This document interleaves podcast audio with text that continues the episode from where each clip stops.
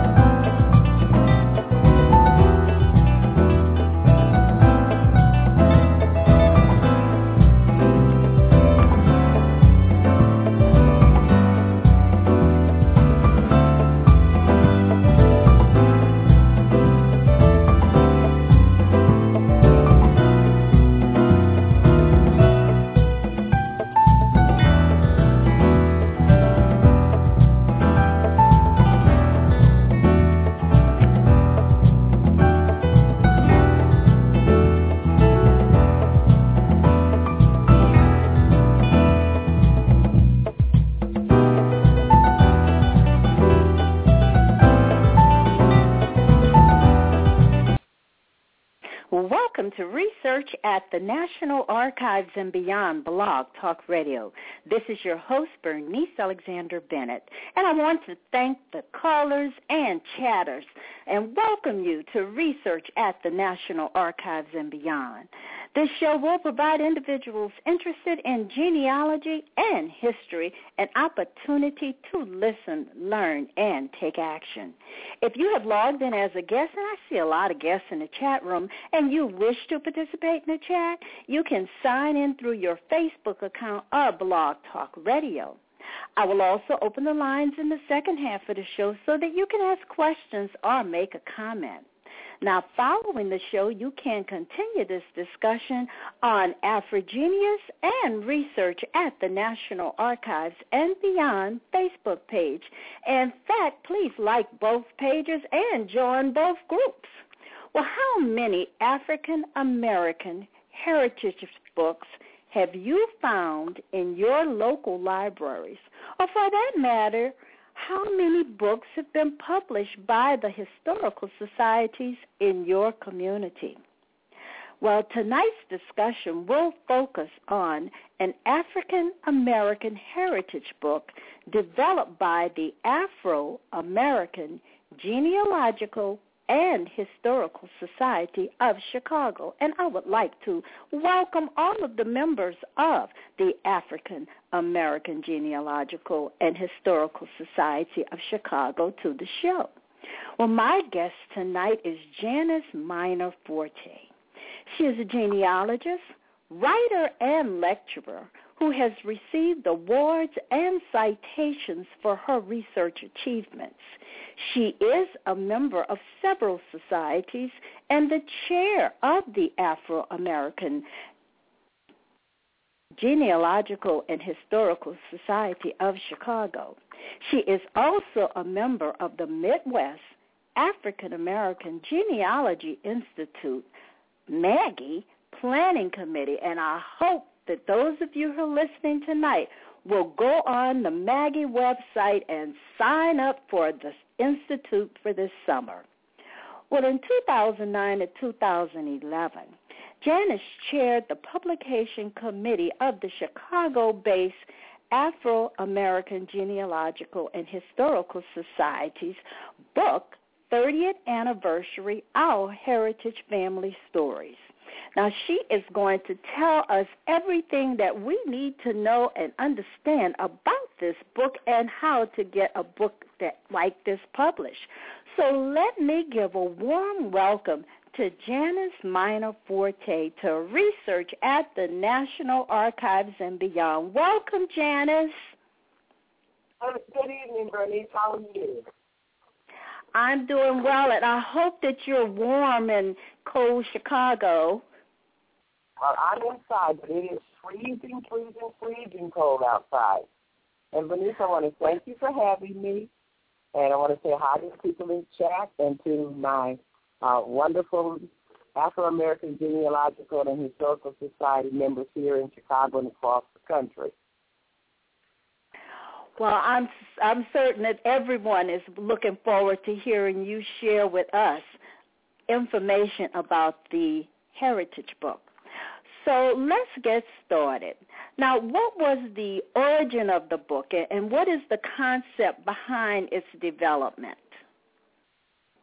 Okay, all right. Well, this, this book was born out of two things. The first one was a theme of frustration, total and absolute frustration. Because, you know, as a genealogist, a long-term researcher yourself, you know how many times you've walked into a archives or a library and reached on the shelf and seen the rows of heritage books that contain the stories of families and their lineage and their culture and their heritage. But never are there ever any stories or books that have our people in them. You know how many times you have said as you read these books and put some pages, said, where are my people? Why aren't they in these books? You've looked in South Carolina for multitude of heritage books. I've looked in Alabama, Mississippi, and Louisiana. And after years and years and years of constantly reaching up and finding our people not in these books, something had to be done. The, the second origin of this was basically a family origin. I, I come from a rather family. There were 12 children in the house with my mom and my dad. And whenever we would talk about something, something wasn't right, Daddy would say to us, well, what you going to do about it?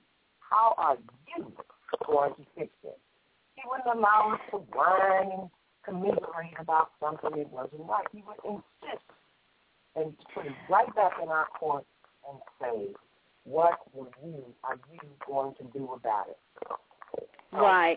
Janis, I'm going to have Janis, I'm going to have to stop you and put you on on uh, some music on right now so that we can uh, talk about the phone. Uh, let me just put okay. you on some music. Everyone, hold on, and I'll I'll get right back to you. Okay.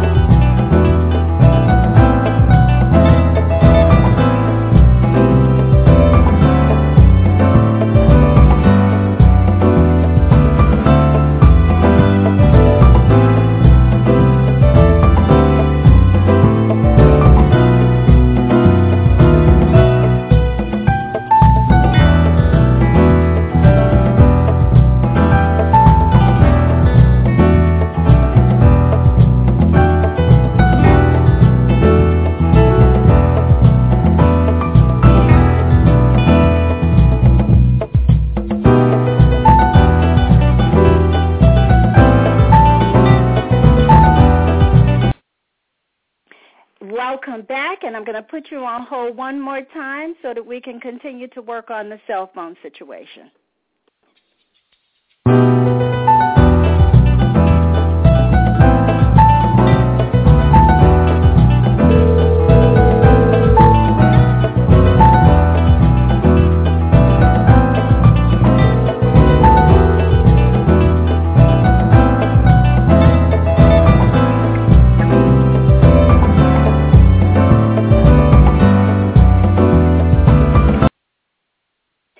Hello, Janis. Can you hear me? Okay, what uh it seems like your your voice is coming through a little muffled. And so oh, what okay. I need you to do is to just try to speak into your phone and uh it wasn't coming across as clear as we would like it to. So let's uh, let's just kind of start off uh, again. And I'm sorry, everyone, but right now there's some just some technical issues with a cell phone, and, and unfortunately the landline is not working um, well uh, in Chicago. So Janis, uh, you were you were telling us uh, about the frustration of going to various libraries and not finding any historical or heritage books on African Americans in the various communities. So let's um, let's just continue this discussion about the the background and the concept uh, that your group uh, decided to to move into. Okay. All right. Well, let, let me know. Is this better? Yes, can you, continue. Can you hear me? Yes. All right. So the, the second the second origin of the book was I chair the Alabama Studies Group of the AAGHSC here in Chicago. And for a couple of years, we worked on a project that I called Kinship Chapters.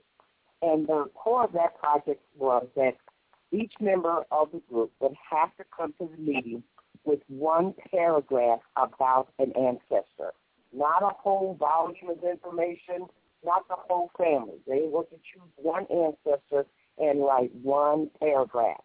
And then from that paragraph, they made 12, 15 copies and came to the meeting, read the paragraph, and then members of the Alabama Study Group gave them suggestions and ideas as, as to how to increase and expand um, that paragraph. And the next month they would bring it in again because what I had observed over the years was that well, our members did excellent research. They knew their research very well. They knew their ancestors very well.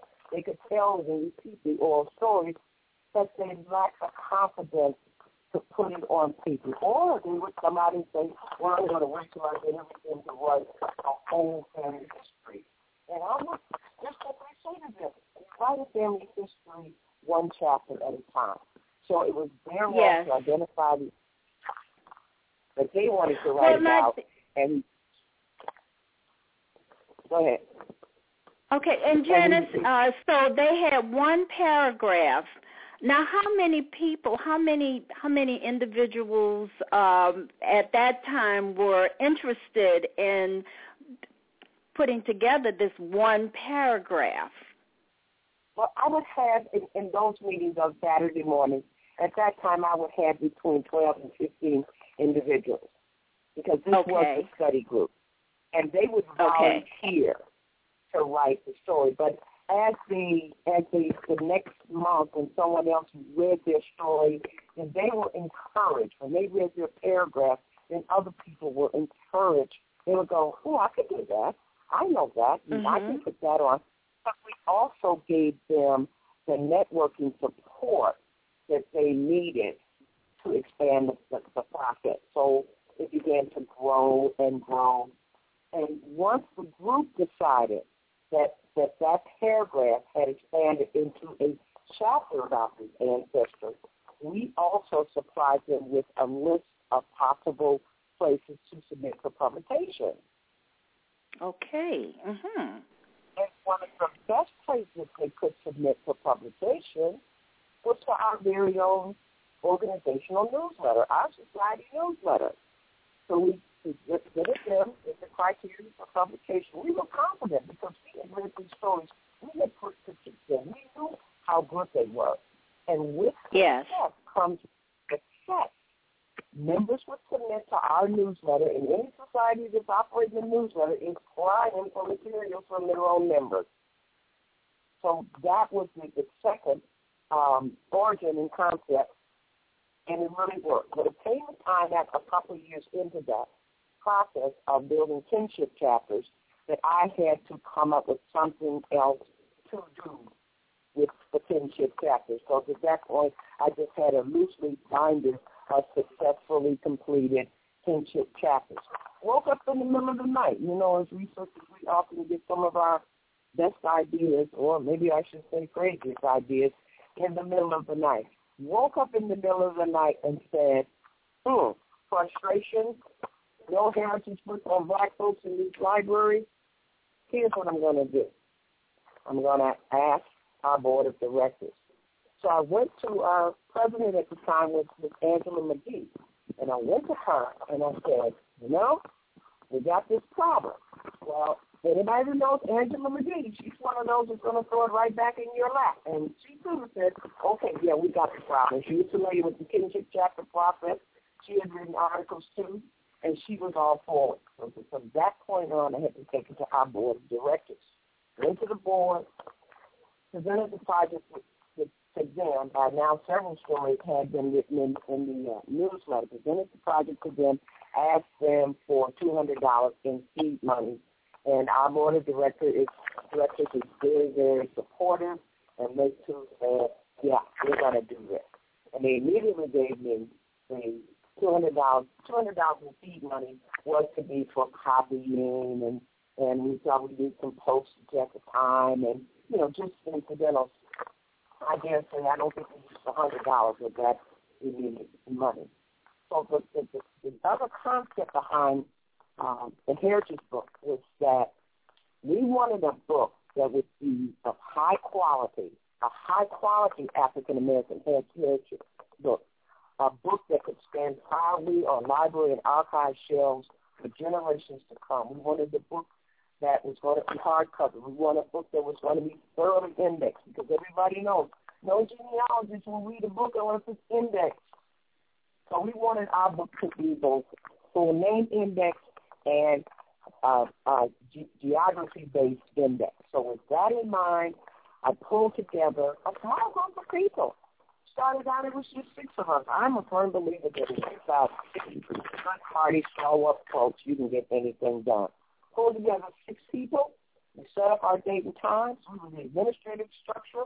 We started meeting on, on second Saturday morning, and some, we would go over the administrative issues, what's it going to look like, how we're going to get um, articles submitted, how we're going to recruit, every little nuance that we could think of. We discussed it in those meetings. We got organized. We then went back to the board. We, we completed a uh, submittal format. We presented all of that to the board. We had it set up on our web, website, and we were off and running. We were just off and running. At the next uh, general meeting of our membership, we presented it to them, the entire concept, challenged them to, said, I know you've got those articles in your mind and under the bed, and I know you've got those those uh, historical uh, pictures because we had decided in our administrative group, we had decided that not only did we want articles, but we wanted to reproduce copies of those wonderful historical photos that all of us have. We wanted to uh, have included in our book. We wanted pedigree charts. We wanted group sheets. And because our society operates off of the um, study group concept where every state has a separate study group, we also wanted a surname directory. All of those components we wanted to have in our book, but primarily we wanted to put together a book that would that would, would would just be just outstanding. And I dare say that the committee that I put together, they were wonderful. They worked as hard, as hard as, as I did on the book. We also designed what we call a writer support group, where as the people would come in with their articles, pair them up with one of our more experienced writers and members of our group and move them over into their own little private separate corner. And those two people partner together, work together to pick apart and reorganize and restructure and do anything and everything that was needed to do um, to, to that article. And I would be remiss if I did not mention um, some of those folks who were on that committee out of the Chicago group. Of course, I have to, you know, mention the president at the time, Angela McGee, I also had a, a that, and I and I chuckled and laughed because we turned into a real co- cohesive group every second Saturday. They were there.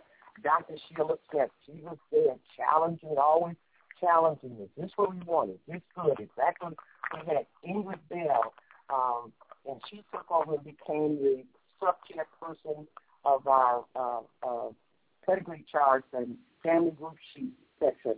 We had uh, Evelyn Neighbors, who known up here in Chicago for putting together uh, books and sending them to uh, the Fort Wayne Library. We had a called one of the twins, Betty Nesbury. We had Sylvia Rogers, uh, Doris Morton. Anita Bowen took over our publicity and publicity section. We had, uh, I have to mention uh, Sandra Shelley. Not only do we have those members of our group, we also pulled in family members. Sister Karen Minor Coleman Nunez came into the group and helped us with editing. uh, Lisa White Fox, who is Sandra Shelley's uh, sister, she joined the group. Uh, we had folks on the phone. We just also uh, developed a specialty team because we were asking people for those historical photos. So we, we have several members in our group who are, um, you know, photo specialists. They do the Photoshop. They make photos that look like oil paintings. They got really experience with that. And I call them my specialty team members. Uh, Thomas Tracy and, and uh, Ernest Rose and Doris Davis. And as I collected the photos, I told them I'm not going to touch them. I can't do anything with photos. I'm just going to collect them and send them to them.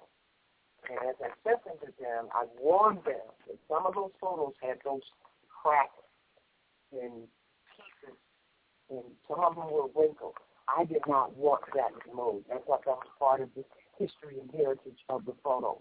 But if, if, it needed, if a picture did need to be repaired, then it was their job, and then they would send them back to me, and they did an absolutely fabulous job. Also, I to, to mention uh, Tim Pennick, who's our webmaster, who kept our web page uh, of our applications up to date. I had a wonderful committee and absolutely great. Well, it sounds like you had a wonderful committee, but I need to wrap everything that you just said again so that we could just make sure we've heard all of this wonderful information. So first of all, you went to a board of directors and you requested $200 in seed money to just to get this project off the ground and and to that money was used for copying. And then it sounds like you said you had a small steering committee. And of that steering committee, they had certain specialties and that they would then pretty much serve in the leadership role to help people put their pedigree charts together, help them uh, write, the writer support group, uh, a publication group. I mean, it just sounds like you really had a very organized strategy plan to get this book off the ground. It sounds like this was something that was not going to fall by the wayside. You you just had a mission, and you you would sound like you determined that you were going to go in that direction and have this heritage book uh, published. Now, I have a question for you, however.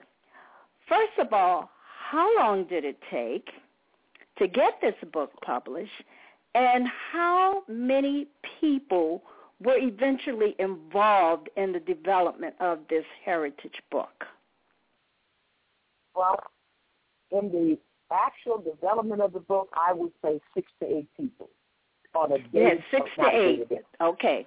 6 mm-hmm. people. That's my quote unquote administrative committee. They're the ones that sat every second every second Saturday and we went over various issues in, when it was time to pull in the specialty team. They weren't with us in the very beginning. Just the photo specialty team just came in at the end because you know there's there's those artist type people and they're very sensitive. they can't process like like like we process. Okay, so they came in at the at the very end. But what the beauty of the project is that uh, people's roles evolve. Okay? Mm-hmm. Their, their roles get solved, and where they were part of the administrative team, then we found out we needed someone to handle all the pedigree charts that were coming in. And and by the way, Dennis, we did not teach people to do the pedigree charts. They did these are researchers. So they had their own pedigree charts. We just collected them and made sure that the correct uh, identifying information was on, on the pedigree chart or the family group sheet. Okay? So okay. the uh, initial uh-huh. six to eight administrative team uh, people can serve individually a different function. When it came time to edit, they turned into the editing group. On the fourth Saturday, when it was time to be supportive of a burgeoning writer, they turned into a partnership with, with, with someone. And they okay. were there to go, go over their to go over their article with them and to show them how to improve and change on it.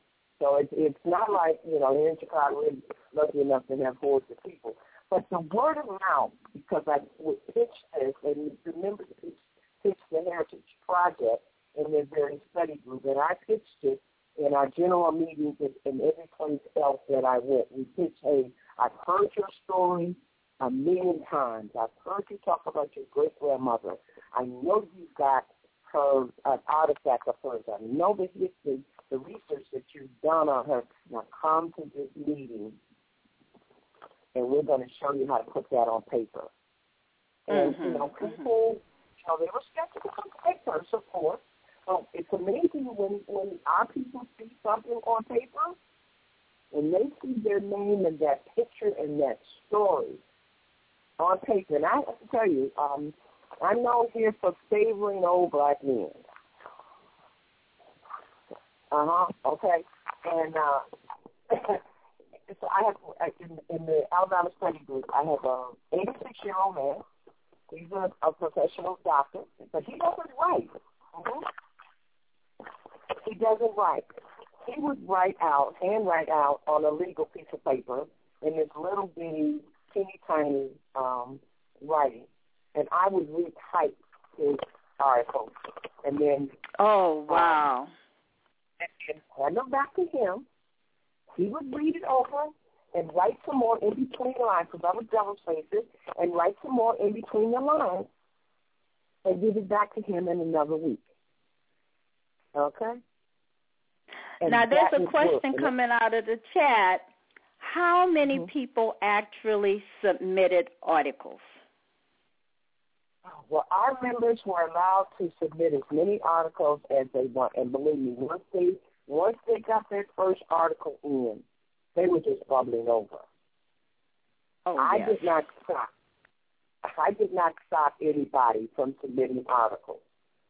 We had a word limit on our articles. If you were a member of our society, you could uh, submit an article of 500 words free and one photo or document.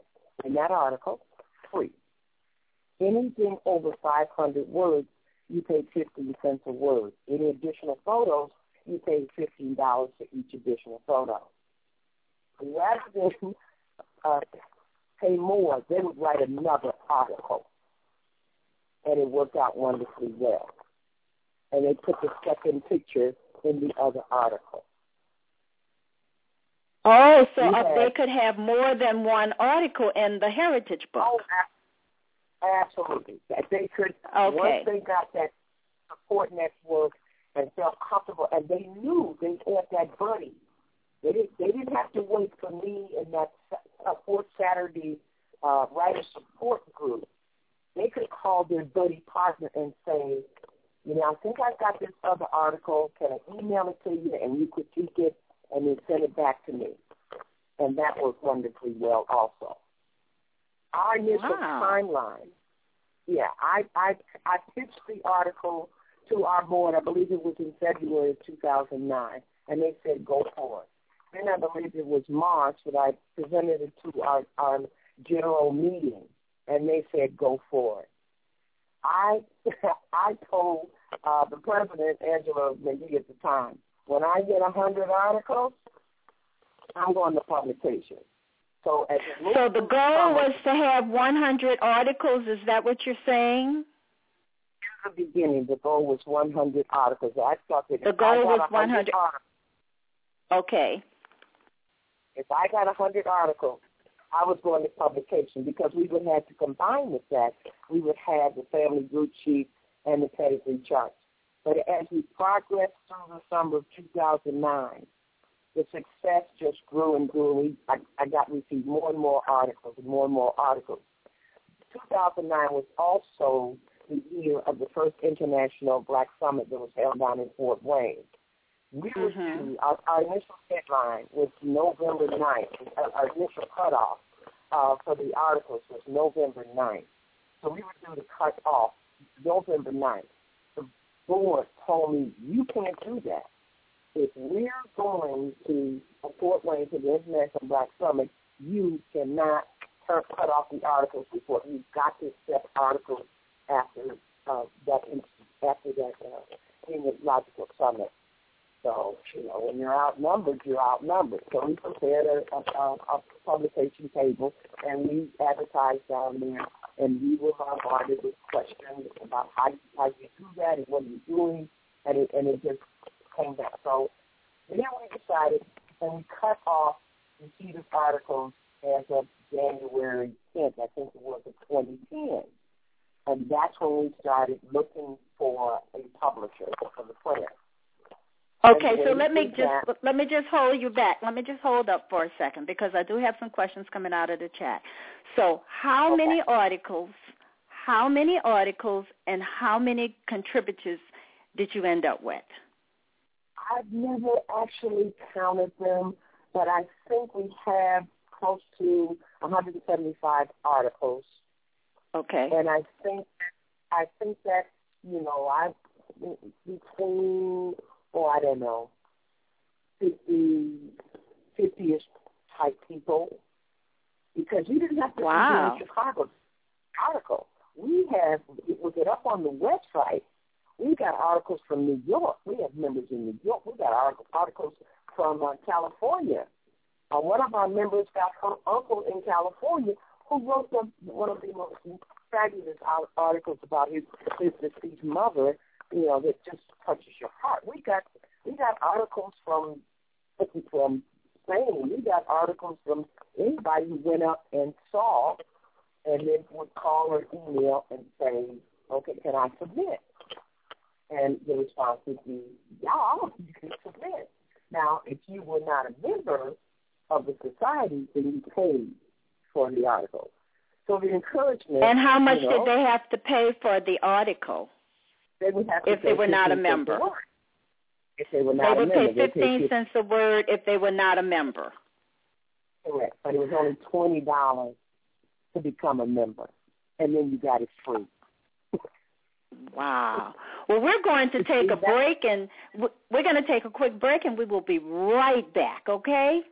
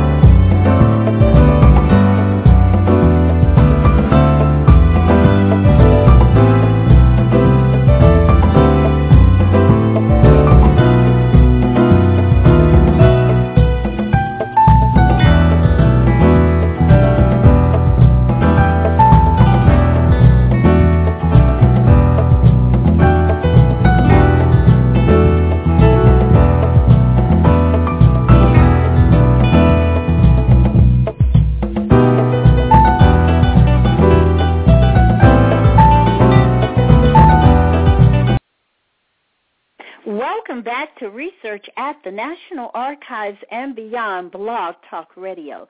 This is your host, Bernice Alexander Bennett, and you can join me every Thursday at 9 p.m. Eastern Time, where I will have an expert to share resources, stories, and answer your burning genealogy questions. Remember, all of my guests share a deep passion and knowledge of genealogy and history. All of my shows are available as a podcast immediately after the broadcast and can be downloaded from Blog Talk Radio and iTunes. You can also find the archive shows on my website, jeanniebroots.com. Now, I have opened up the phone lines for questioning, and if you would like to ask a question or make a comment, please call 646 200 0491 and press 1 to speak to the host. Now, I have been speaking to Janis Forté, and she has shared with us just the basic organizational strategies for developing the African American Heritage Book. Now, she has given us some interesting uh, planning strategies that her group has used just to get this book organized. And it is absolutely amazing that she could tell us that she has a book with 175 articles and 50 contributors, and they're not all from Chicago. Her members are all around the country. And so, Janis, please continue to share with us. Your book timeline is what you have just said, but then give us an idea of some of your favorite articles in the book. Oh, okay. I'm going to get in trouble. I am really going to get in trouble. Let me let me uh, be political and, and cover myself by saying all of the articles in the book are my favorite. Okay. okay, so you won't get in trouble. All of them are your favorite. All of them are my favorite, but there's some that especially touched my heart. And, and, and let me just say this: after our book was published, uh, published, and people brought it and took it home, and there had been family fights about this book. One sister trying to sneak the book out of the other sister's house, and the other sister. oh boy! Back down the cocktail table. I tried to get you to write an article about whatever, whatever you, and you didn't. You wouldn't. Okay. So, um, some of my favorite articles. I have to mention one of one of our members, Sylvia Rogers, wrote a story about her Precious, and the story about Aunt Precious was it's, real special to me because this was a story. Aunt Precious evidently had been alienated from the family. I don't know, 50, 75 years ago, for whatever reason. And 50 years later, Aunt Precious made the move to come back and and meet up and regain a relationship with her her family. And Sylvia, being a young girl at the time, went to the door when this lady came to the door, and as she felt it, when she looked, she saw this lady her own grandmother, and the woman turned out to be her aunt Precious, who had come to regain her relationship, to regain her relationship with her her elderly sister. And then within a couple of months, Aunt Precious had had passed on. Another oh, crazy wow. story. Yeah, yeah. I mean, you just you you read them and you you, you know children up your side, but you, know, you you laugh, you cry. Another special story of mine is I mentioned him earlier is 86 year old Dr. William Lambert. Now, this is a professional man, a doctor, okay?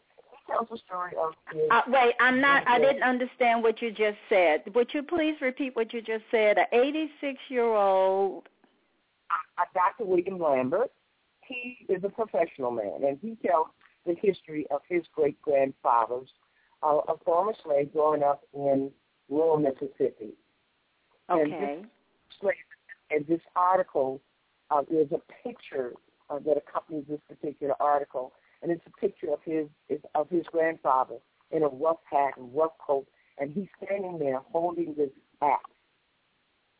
And to me, that axe is a symbol of his life. The, the, the rough work clothes, the rough hat, and the axe.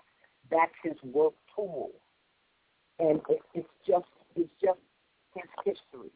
Another. Oh yes. And how old? How old is that picture? Oh, this one. It's his grandfather, and it's immediately shortly after slavery, about 18, 1880ish or something like that. 1880ish, um, right. Um, 83-year-old James Giddings, right? He's growing up in Birmingham, Alabama, at the 16th mm-hmm. Street Baptist. He was a little boy, and that story he wrote in that article. We all know what happened at the 16th Street Baptist Church decades later. That's the yes. four little were blown up. And here James Giddings went to that church. And he's another one of those who doesn't type. You know, he's one of those. If he doesn't even write it down, he tells it to me or one of his, his buddy supporters, and we typed it up and, and gave it back to him let him reread it, he would add more. Talk about the, the elevators and the stores in Birmingham that they couldn't, you know, they could only ride the freight elevators. Um, there's just so many. There's a story of a Guatemalan family heritage and ancestry in the story in, in the heritage book that's, that's my favorite. And there's, there's another story that's my favorite, and it's called Southern Connection. For those of us on the Heritage Book Committee, because you know you get familiar with these as you work them over month in and month out. So there's another one called um, the Southern Connection, and everybody in the Heritage Book calls it the Hat Baby because it's this picture. I'm sorry, but I didn't I didn't get what you just said. What did you say it's called? It's called the Hat Ladies. The, the Hat Ladies. Of, yeah, the official title of the story is the Southern Connection. Okay. It is a included is a picture of these three black women. So all everybody in the group, we all called it the Hat Ladies. And it's these three black women in about the 1930s or 40s, and they're standing there, and they, it appears that they just come from church because they're finally dressed, and they have these these wonderful hats on their head because, you know, that's the way black women went off to church then. And they had their purses and they had their white gloves. And the article is about it's about them moving up from South Carolina up, up into Chicago. But we just called it the hat. And anytime somebody said something about the hat ladies, we knew in the committee, we knew what we were talking about uh, Sheila Smith wrote an article on uh, the familiar behaviors, behavioral traits that had passed down in her family. Her great grandfather, uh, I think it was Johnson, I did the name wrong, and he had behavioral traits that just seemed to, based on her observation. So in that story, she poses the question of who did you take after? You got this family history?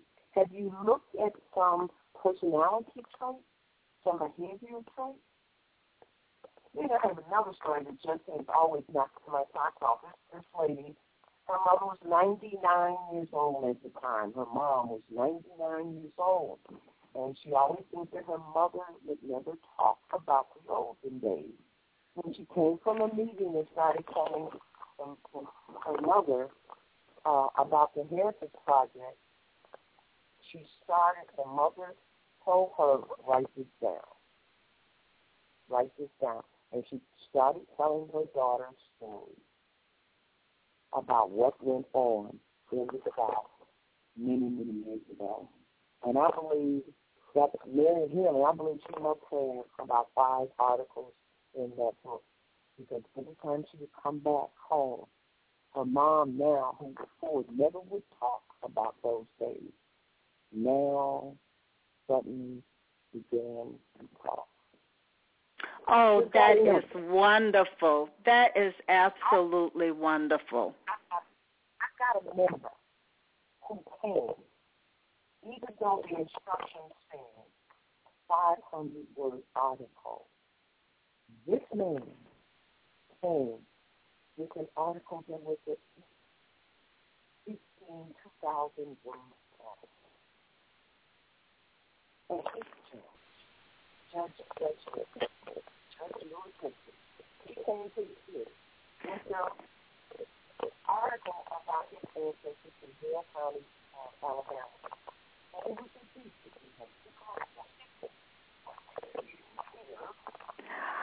Janis Janis, your voice is totally fading out. Um, but uh, what I'm what I'm hearing you say is that you you had several different articles, and that one particular uh, member uh, put together several articles after visiting her home. And and after she visited her home she would come back and she would write what she was told. And this is something that continued. And so some of the articles in your book are based on some of the oral histories that your members were able to gather in addition to some of the research that they uh, they conducted. So this is this is really good.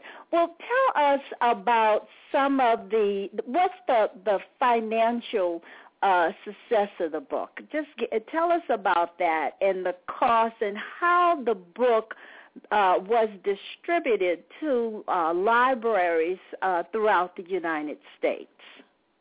Okay, well, um, our book started out, it cost fifty dollars for the first book. If you were a member, the book was fifty dollars. The second book dropped down to forty-five dollars. And as an incentive, if you bought ten books, we gave you a book free. Um, we didn't start our project as a fundraiser, but as it turned out, it turned out to be more than a, a very successful uh, fundraiser because I encourage people to um, uh, buy books for their church library, for their uh, mm-hmm. libraries that their uh, sorority or fraternity may have, and then each study group uh, from each state was encouraged for them to collect their own separate money and and and purchase a book um, to send down to that county or state archives and library, and that turned out to be very successful. Our board sent uh, uh, purchased donated books to all of the major genealogical libraries and archives. National Archives um, got a book. Uh, the book is also at the Library of Congress. Um, um, the Family History Center uh, not only received the book, but they have digitized the book. Uh, I went I went online in preparation. I went online to World Catalog and put the book yes. in World Catalog and and found I think nine locations in World Catalog have listed. Uh, the Alabama Archives has a book. Tennessee State Archives has a book. Uh, Mississippi, I believe, has a book.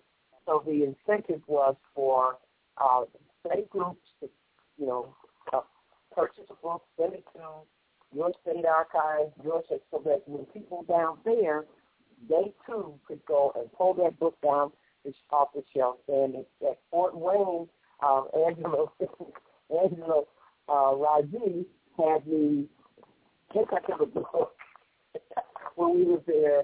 Uh, I believe it was last August or something. So the book is all all over the country. In terms of finances, like I said, I initially asked for two hundred dollars, but because our people purchased books as we went along, we didn't wait to the very end. We took book orders as we went along.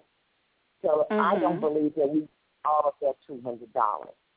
And it, as I say, it turned out to be more than a, a financial success. It's 386 pages. It's a hardcover book. It's black with, uh, gold leaf uh, print.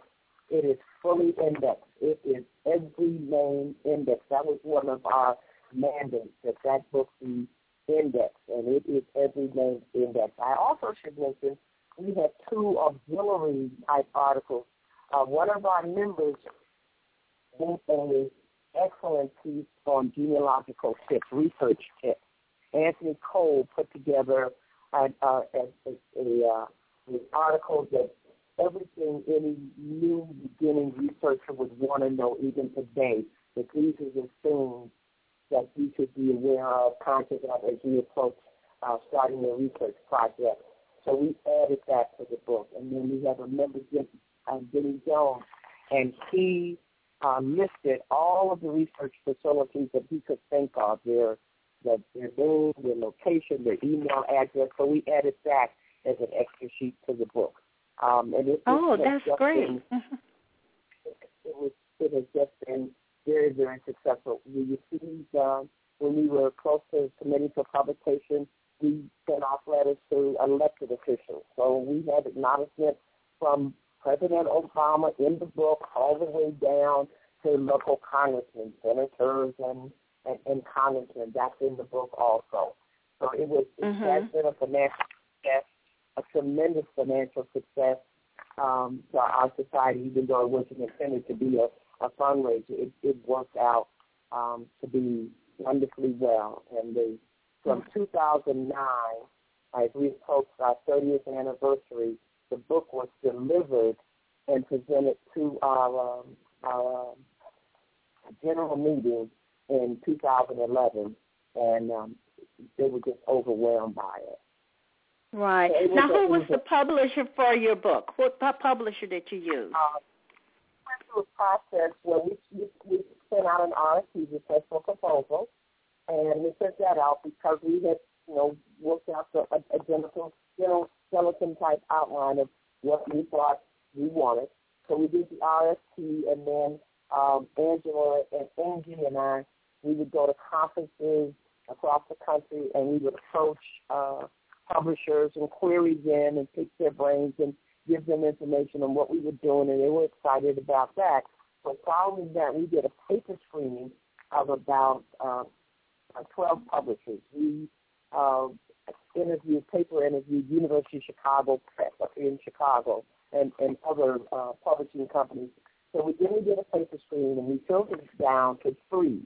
And we invited three publishers in for on in-site, in-person visits with our committee. And of the three, uh, two showed up. And my committee, my six to eight people, I just sat back.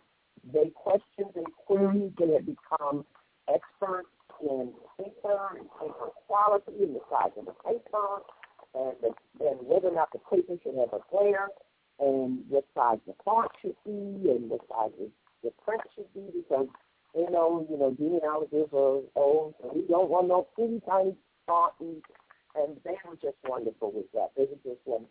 So from from those two we settled on Heritage Publishing Consultants and they were absolutely uh, Heritage Publishing Consultants.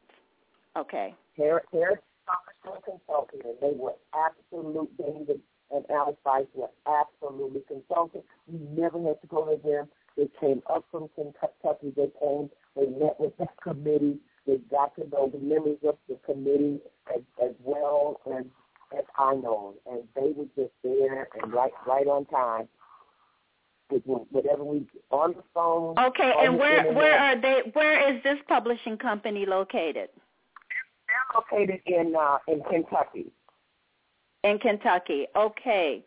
Okay. Uh, and, Okay, so uh, what advice do you have for other groups thinking about publishing a heritage book? Well, I consulted with some other groups as you know, they started this process, and the advice that I had for them is bite off the chunks in little pieces. Don't think. Okay, bite off in little pieces. That's one. Okay. Because people see this as a huge process. Bite it off in little pieces. We started small. Remember, we started with little bitty individual one paragraph chapters and built on that and built on that and built on that. One paragraph kinship chapters. Then when I pulled the group together, we weren't experts. We didn't, we weren't proficient. We didn't know about publishing to that extent, but we knew we wanted a quality book. And we just okay. kept building and building and building on that. So you bite it off in little bitty chunks. You don't give up. And you just remember this is something that you too need to do something now that the AAGHSC has this book is up there on the shelf. It should be up there by itself in terms of African American heritage books. Yes. Should have completely up there with it for other people to reach up and say, okay, here's the, you know, what, what are the one of the things that in our book is something we call standalone photos. When we allow members just to submit those um, those wonderful old photos they've had in the house forever. One of my favorite old photos is taken about 1890, and it's a picture of First Baptist Church of North Arkansas. Now, where in life did you see that picture? It's, um, it's in somebody's house, but now yes, it's in this yes. Baptist Church. And that's North the one good thing about a heritage book because many people will have the photo, their own personal photos that nobody else will have. And that Nobody. photo is now in this book. Well, now, what are your your future plans? Are you going to reprint this book? Uh, well, we submitted it on Alta Press. They begged us to do I didn't hear your answer. Would you would you please restate what you just said? I said the minute it was off the press, they were begging us. The publisher was begging us to do a second edition, and so far, Okay. I have settled, on that. Members have asked, so we're just gonna, for now, we're just gonna leave that kind of like hanging up there in, in the cloud someplace. it, it, it it's a wonderful adventure. Okay, now I, I have a beg. I have I have a person who's begging in the chat room. Please do a mm-hmm. second edition. Please, they want the, the book is so good. They want this book reprinted.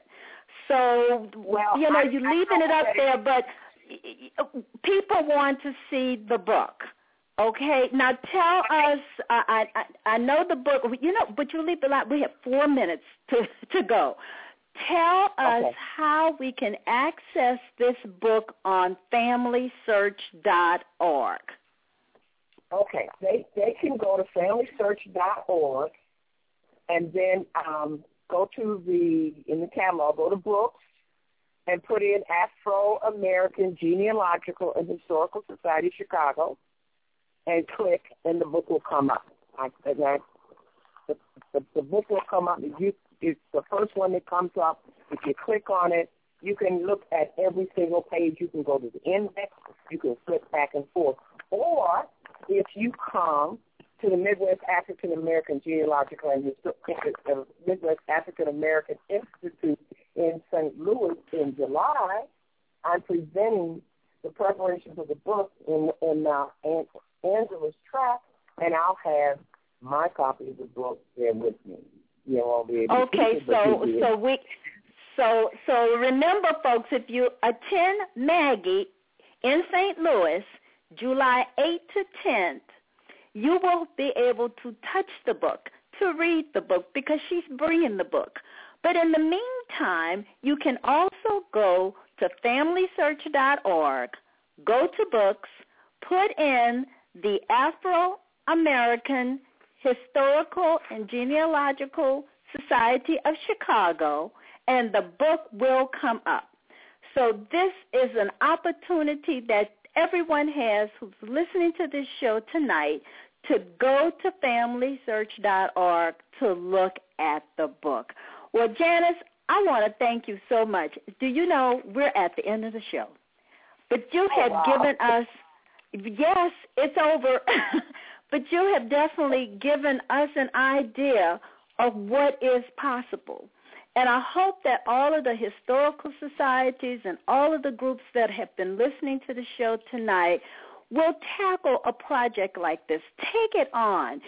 Start small, as Janis has recommended, with just short articles, your kinship articles, and then grow that and grow it to the point where you have a heritage book, a African American heritage book, where everyone can, hundred years from now, pull off see that book. So thank you so much, Janis, for joining tonight to share with us your heritage book. Thank you. Thank you. Well, I want everybody to join me next week because next week I'm going to have Angela Walton Raji. And Angela is going to share with us African and Native American research. So good night, everyone, and thank you, Janis Minor Forté. Mm-hmm. And remember, your ancestors left footprints. Therefore, you should follow the clues that are presented to you through oral history, family records, research at the National Archives and beyond. Thank you so much for joining the show tonight. And remember to listen to the African Roots podcast with Angela Walton Raji tomorrow and Nurturing Our Roots with Antoinette Harrell on Tuesdays and Thursdays. This is your host, Bernice Alexander Bennett. Thank you so much for joining the show. Good night. Thank you. Good night. Thank you, Bernice.